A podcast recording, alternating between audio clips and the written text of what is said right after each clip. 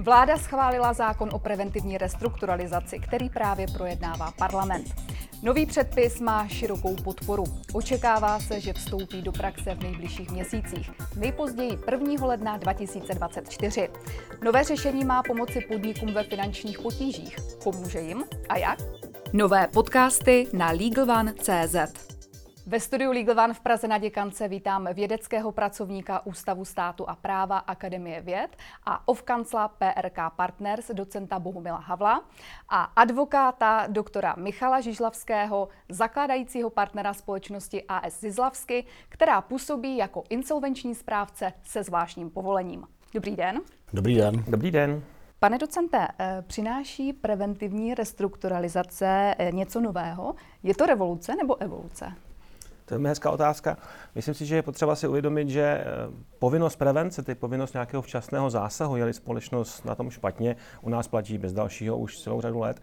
A tento nový zákon se to snaží rozvinout, on se snaží skutečně na to zareagovat, protože kromě povinnosti prevence také zná naše právo řadu jiných povinností, jako je třeba péče řádného hospodáře a další povinnosti, které mají orgány společnosti.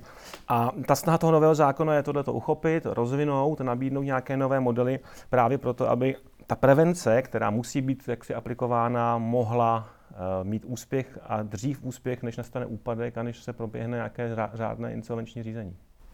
A pane doktore, komu a jak může restrukturalizace pomoci?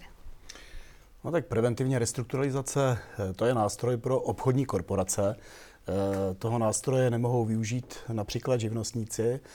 No a obchodní korporace tím získávají několik významných benefitů. Předně Stýká se to tedy, to jsem zapomněl říci, situace, kdy se ta eh, korporace, podnik, firma nachází eh, ve finančních potížích nebo jí hrozí úpadek a ona tím získává možnost eh, tu svou situaci řešit jinak než formálním insolvenčním řízením. To je první důležitá věc. Druhá důležitá věc je, že má možnost tu situaci vyřešit dohodou, a to dohodou pouze s částí věřitelů, e, nikoli tedy nutně se všemi, a má také možnost prosadit tu dohodu proti vůli té části věřitelů, e, která nesouhlasí. No a konečně, e, bez toho by to asi nefungovalo, se vytváří takový ochranný dešník, který po určitou dobu tu firmu chrání před příliš agresivními kroky věřitelů, Eh, před eh, například postižením eh, majetku v exekuci majetku, který slouží tedy k provozu, k provozu závodu. Bez toho by to podle mě nefungovalo. My tady máme poměrně nedávnou zkušenost z covidové legislativy, kdy existoval institut mimořádného moratoria, ten dnes využít nejde, ten poskytoval podobnou ochranu. My jsme měli možnost pracovat vlastně na největší Eh, restrukturalizaci, která proběhla pod ochranou toho mimořádného eh, moratoria. Šlo o skupinu osob z oblasti leteckého průmyslu. Podařilo se to, takže se eh, ukázalo, že to řešení je funkční a nyní by se nám mohlo vrátit v podobě toho nového zákona o preventivní restrukturalizaci. Pro koho je ještě restrukturalizace výhodná? No, aby to fungovalo, tak samozřejmě musí přinášet také určité výhody věřitelům. Eh, předně eh, tedy poskytuje ochranu transakcím, eh, které ta firma v potížích uzavírá v rámci toho procesu preventivní restrukturalizace, chrání platby, které uskutečňuje proti odpůrčím žalobám. A poskytuje také ochranu věřitelům, kteří poskytují nové úvěrové financování v průběhu toho procesu preventivní restrukturalizace ale eh, také dodavatelům, poskytovatelům služeb, kteří podporují eh, tu preventivní restrukturalizaci tím, že s tou eh, firmou tedy obchodují nebo ji poskytují služby. A týká se to například i poskytování právních služeb. Takže i zde, pokud tam proběhnou platby za tyto služby a nakonec se třeba z nějakých důvodů ta preventivní restrukturalizace nepodaří a bude následovat insolvenční řízení, tak není možné spochybňovat eh, to, že ty platby eh, tedy proběhly v pořádku.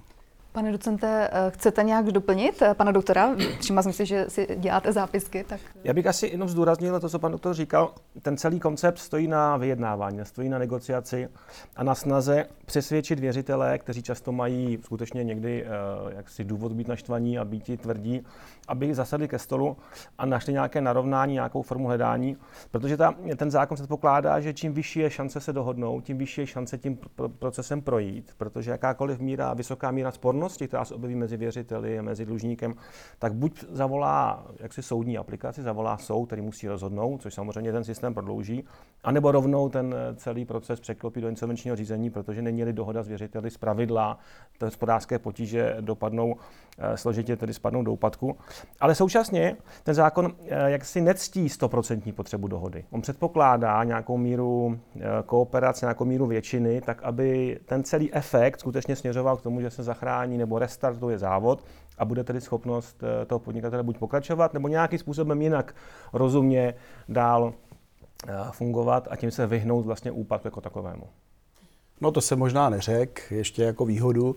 Eh, to, jakým způsobem se dá prosadit ta dohoda vůči té nesouhlasící skupině věřitelů. Oni to někdy můžou být i kverující věřitelé právě protože eh, nemají dobrý pocit z toho, co se eh, s dlužníkem děje a nemusí to mít racionální jádro.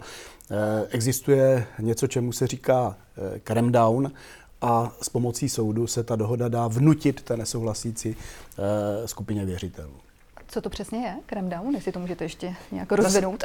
Zase, zase je to ukázka toho, jak navazujeme na insolvenční právo, protože toto je model, který, aby jsme zapomněli asi oba říct na počátku, ta, ta, ta, ten zákon transponuje směrnici. Ta směrnice je evropská, vychází nějakých standardů, kterým se v rámci evropského práva došlo. Tudíž je to něco, co známe z té Evropské unie a my v našem právě to také známe, máme to už v případě reorganizace. Je to prostě nástroj, který se snaží dát do rukou dlužníkovi a soudu možnost, aby přestože věřitelé ve 100% neodsouhlasili, neodsouhlasili to dohodu a ten nesouhlas může být skutečně buď kverující nebo i věcný, důvodný, tak aby byla dána možnost, aby soud svým rozhodnutím, a to už je skutečně vstup soudu, nikoliv jakákoliv dohoda, jak si ten, ten plán přesto potvrdil, jako by ho vnutil.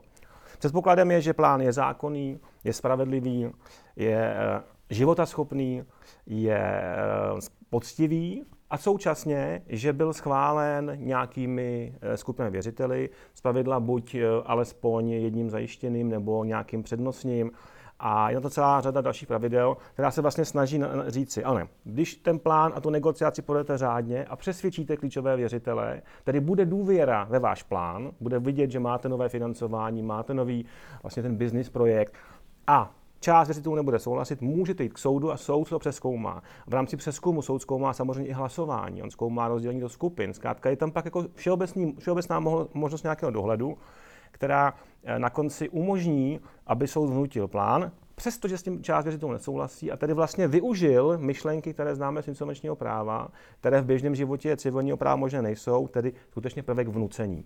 Je to model, který je z Anglie. Anglie se používá už mnoho let. My už dneska víme, že funguje v Německu, funguje v Nizozemí, funguje v Polsku. To znamená, je to něco, co je prošlo i nějakými testy ústavnosti v tom smyslu, že ano, je tady nějaký zásah do práv věřitelů, ale je řádně přeskoumaný, je řádně spravedlivý, je zákonný a tak dále. No a na konci toho procesu, pokud to projde, tak by měl být ten podnikatel skutečně funkční, vyhnul se úpadku, věřitelé by měli dostat alespoň to, co dostat měli podle toho plánu. A tím, že ten podnikatel dá funguje, tak se zpravidla ty vztahy zase nějak mají narovnat a nastavit, aby se vyhly e, případně dalším úpadkům, které mohou nastat. No to bych možná navázal ještě na pana docenta v tom, že ten creme down, to je asi to nejsilnější, nové, co se přináší do toho prostoru restrukturalizací, protože to tam dnes chybí a my to známe z těch soudních procesů, z těch soudních reorganizací, ale tam je potřeba vést plnohodnotné insolvenční řízení. Tady se to předsouvá do toho okamžiku vlastně před zahájením toho formálního procesu a bez toho by to nefungovalo, protože já jsem měl možnost pracovat na řadě soudních reorganizací a nikde jsem se nesetkal s tím, že by s tím souhlasili všichni věřitelé. Hmm. No především asi taky je třeba říci, že na počátku ten zákon vstupuje do systému, který známe. My dneska běžně v praxi děláme různé standstill dohody a různé dohody mezi věřiteli. Zkrátka dlužník přesvědčí své klíčové věřitele a s těmi se dohodne. Ovšem to má své limity právě v tom, že to musí přesvědčit, oni s tím musí souhlasit, to zpravidla něco stojí, protože samozřejmě oni s tím nesouhlasí většinou bez dalšího. No a pořád tam jsou ti ostatní, kteří třeba nesouhlasí nebo nejsou oslovováni, protože jakmile by ten dlužník dával příliš najevo, že se něco děje, tak oni mohou zareagovat samozřejmě velmi, velmi útočně, protože s dlužníkem, který je v problémech, se komunikuje jinak, než s dlužníkem, který je který je ehm, v pořádku. Takže proto ten nástroj vlastně má přinést něco, co pomůže, pomůže vyřešení sporu a současně se vyhne insolvenčnímu právu, ale současně, a říkáme to oba, je to nástroj, který máme judikovaný, vyzkoušený v té základní koncepci, neboť je to skutečně velmi podobné pravidlo, které máme v reorganizacích v rámci insolvenčního zákona. Takže i ta praxe bude vidět, jak si na to sáhnout, protože už to jednak insolvenční správci znají, znají to soudy a samozřejmě to znají i věřitelé. Takže v tom je ten tvrdá novinka, ale v mnoha ohledech využijeme a můžeme využít zkušenosti za posledních deset let insolvenčního práva. A pane doktore, máte na závěr nějaké doporučení pro manažery a vlastníky podniků? No to je velmi dobrá otázka. Já jsem hovořil o tom, že to řešení je určeno obchodním korporacím, ale obchodní korporace, firma, podnik, to je v podstatě jenom vzduch obalený do právní konstrukce. E, nemá rozum, který rozhoduje, nemá ruce, které podepisují, takže e, týká se to vlastně v praxi manažerů a vlastníků těch korporací. A ti mohou získat jeden významný benefit, mohou se chránit proti vzniku osobní odpovědnosti. Ta je dnes poměrně silná. Pokud nepostupují, jak mají, tak jim hrozí například žaloba na doplnění pasiv, kdy odpovídají za dluhy eh, toho svého eh, podniku a právě tomu se mohou vyhnout, pokud včas, řádně, podle všech pravidel nastartují ten proces preventivní restrukturalizace, počínají si, jak mají, tak eh, za to získávají ten benefit v podobě toho, že i když se to nepodaří, protože ne všechno se podaří, a následně nastoupí insolvenční řízení, tak nebudou odpovídat svým osobním majetkem. Takže já bych jim doporučil, aby eh, se seznámili eh, s tím návrhem, který přichází, s tím novým řešením, tak aby ho mohli v případě potřeby včas využít. Tolik doktor Michal Žižlavský a docent Bohumil Havel. Děkuji za rozhovor. Pěkný den. Děkujeme. Pěkný den.